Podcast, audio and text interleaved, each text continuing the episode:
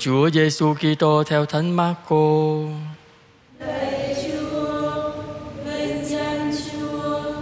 Khi ấy những người biệt phái và mấy luật sĩ từ Jerusalem tụ tập lại bên Chúa Giêsu, và họ thấy vài môn đệ người dùng bữa với những bàn tay không tinh sạch, nghĩa là không rửa trước. Vì theo đúng tập tục của tiền nhân, những người biệt phái và mọi người Do Thái không dùng bữa mà không rửa tay trước, và ở nơi công cộng về họ không dùng bữa mà không tắm rửa trước.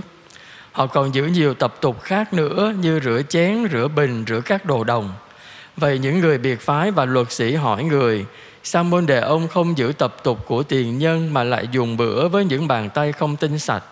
Người đáp: hỡi bọn giả hình, Isaia thật đã nói tiên tri rất chí lý về các ngươi, như lời chép rằng: dân này kính ta ngoài môi miệng, nhưng lòng chúng ở xa ta. Nó sùng kính ta cách giả dối, bởi vì nó dạy những giáo lý và những luật lệ loài người.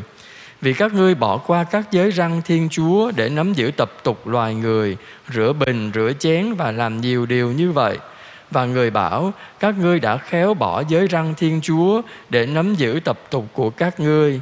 Thật vậy, Mô-xê đã nói: hãy thảo kính cha mẹ, và ai rủa cha mẹ sẽ phải xử tử. Còn các ngươi thì lại bảo: nếu ai nói với cha mẹ mình rằng những của tôi có thể giúp cha mẹ được là corban, nghĩa là của dân cho Chúa, và các ngươi không để cho kẻ ấy giúp gì cho cha mẹ nữa, như thế các ngươi hủy bỏ lời Chúa bằng những tập tục truyền lại cho nhau, và các ngươi còn làm nhiều điều khác giống như thế. Đó là lời Chúa.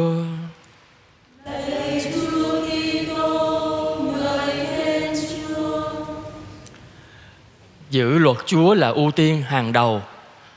Kính thưa quý bạn, chị em thân mến, bài tin mừng kể lại cho chúng ta nghe một số người Pha-ri-sêu và kinh sư bắt bẻ môn đệ của Chúa Giêsu là ăn uống mà không có chịu rửa tay. Thực sự đây là những tập tục truyền thống thôi. Ngày hôm nay thì nó cũng là bình thường thôi. Ai ăn thì lo mà giữ vệ sinh thân thể, an toàn thực phẩm gì đấy, vệ sinh ăn uống thì rửa tay thôi. Nhưng mà đôi khi người ta lại dùng những cái luật nhỏ nhỏ như vậy đó, lại là một cái phương thế để xét đoán người khác, rồi làm cho người ta cảm thấy một sự gánh nặng. Chúa Giêsu nói ngay Thiên Chúa cần chúng ta thờ phượng Chúa từ trong lòng, chứ phải bên ngoài.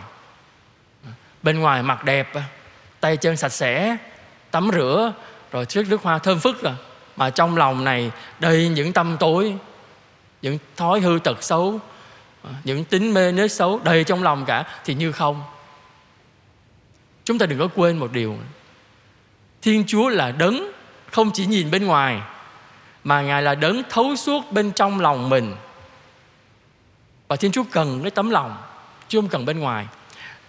Quý bà chị em thấy bây giờ nếu ăn uống mà không chịu rửa tay thì cùng lắm nó dơ đau bụng thôi gì, uống thuốc đau bụng thì nó hết. Nhưng mà nếu trong lòng chúng ta chứa đầy những thói hư tật xấu mà không chịu rửa cho nó sạch tâm hồn mình á, thì con người chúng ta vẫn là con người cũ thôi. Chúng ta đến với Chúa cũng là bên ngoài thôi à, trong lòng không thực sự yêu mến Chúa. Cho nên giữ lề luật của Chúa là ưu tiên hàng đầu. Chúng ta sống trong một tập thể hay có những nội quy này, quy định kia, điều lệ này, điều lệ kia nhiều lắm. Cái điều đó đương nhiên phải có trong một tập thể để giữ cái sự trật tự chung của cộng đoàn thôi. Nhưng chúng ta nhớ rằng tất cả mọi lề luật, mọi điều kiện này kia, mọi nội quy đều phải dựa trên một cái luật duy nhất của Chúa. Đó là luật yêu thương, luật của đức ái. Chúng ta ra quy định gì không biết, nhưng mà quy định ấy nó phải dựa trên nền tảng là yêu thương. Thực sự luật của Chúa kết chung lại chỉ có một điều đó thôi à: mến Chúa yêu người mà. Vậy thì bất cứ cái nội quy nào, điều lệ nào của nhóm này nhóm kia lập ra phải dựa trên nền tảng là đức ái, là yêu thương hết. Nếu chúng ta đặt ra điều này điều kia mà nó không làm cho người ta yêu thương nhau hơn, không làm cho người ta yêu mến Chúa hơn, thôi thì dẹp đi, bởi vì nó trở thành gánh nặng. Và đôi khi chúng ta lấy những nội quy luật lệ ấy áp đảo luôn cả luật của Chúa. Mà Chúa thì luật rất đơn giản: yêu Chúa thôi, yêu thương nhau thôi, có vậy thôi, nhớ cái điều đó thôi. Nhớ nhiêu đó, làm nhiêu đó đủ mệt rồi, mà còn làm chưa xong đấy. Bây giờ bày ra lắm trò quá sức, luật này lệ kia, cuối cùng mình nằm trên giấy thôi, rồi lấy cái luật ấy bắn nhau. Ai không làm được nó chỉ trích người ta, đây này, điều này, nội quy này không làm được, đem ra bắn nhau. Tất cả cái đó chúng ta làm cho chúng ta nặng nề, đời sống nó nặng nề, và làm cho chính mình mệt mỏi và người khác dễ bị tổn thương, gây đau khổ cho nhau. Thấy người ta không làm đúng cái quy định của mình, bực bội. Rồi cái bực bội ấy nó làm cho mình khó chịu, mình mất ăn mất ngủ, mình sướng ít gì đâu. Rồi làm cho người khác cũng bị tổn thương nữa. Nhiều khi mình nói ra nói vào, rồi mình đem luật ra mình bắn người ta, rồi cuối cùng mình làm cho người ta bị tổn thương. Mà tất cả những điều ấy không phải là điều Chúa muốn. Điều Chúa muốn duy nhất đó là yêu thương thôi. Cho nên giới răn duy nhất, điều duy nhất chúng ta cần ghi nhớ và phải giữ trong suốt cuộc đời chúng ta và trong tất cả các sinh hoạt của chúng ta, đó là giới răn yêu thương của Chúa phải đặt hàng đầu trong tất cả mọi sự. Con nghĩ rằng nếu chúng ta làm được điều đó thì chúng ta mới thực sự thờ phượng Chúa đúng nghĩa.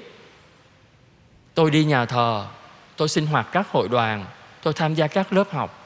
Làm sao tôi phải thể hiện được cái tình yêu của Chúa dành cho Chúa và dành cho người ta trong tương quan của tôi với mọi người, thì cái đó nó mới đạt đến cái sự thờ phượng đích thực. Còn nếu chỉ đến nhà thờ đọc kinh, hát lễ, rồi tham gia lớp học này, sinh hoạt kia, bằng cấp này, bằng cấp nọ, xong rồi cãi nhau, xong rồi giận nhau, xong rồi chỉ trích nhau, thì tất cả cái đó là việc làm vô ích, học vô ích, đi lễ vô ích. Làm sao mà sau mỗi thánh lễ, sau mỗi một môn học, mỗi một lớp học, mình bước về, mình thấy mình sống tốt hơn, thánh thiện hơn, đạo đức hơn, yêu Chúa nhiều hơn, yêu thương anh em nhiều hơn. Điều đó mới là ý nghĩa đích thực của sự thờ phượng Chúa. Và điều đó là điều Chúa muốn thấy nơi mỗi người chúng ta trong việc thờ phượng Chúa, trong việc giữ luật của Chúa. Chúng ta dành ít phút mình suy nghĩ, mình xem lại xem tôi có thực sự yêu mến và giữ giới răn của Chúa không? Hay đôi khi tôi lại dùng chính giới răn của Chúa để chỉ trích người này, để lên án người kia. Đôi khi tôi làm giới răn của Chúa trở thành gánh nặng cho anh chị em của tôi, bởi vì tôi muốn thể hiện cái sự đạo đức riêng của tôi và tôi áp đặt trên người khác, làm cho người ta xa Chúa hơn, làm cho người ta không còn nhận ra được tình yêu của Chúa qua chính cái hành vi đối xử của tôi với người khác. Amen.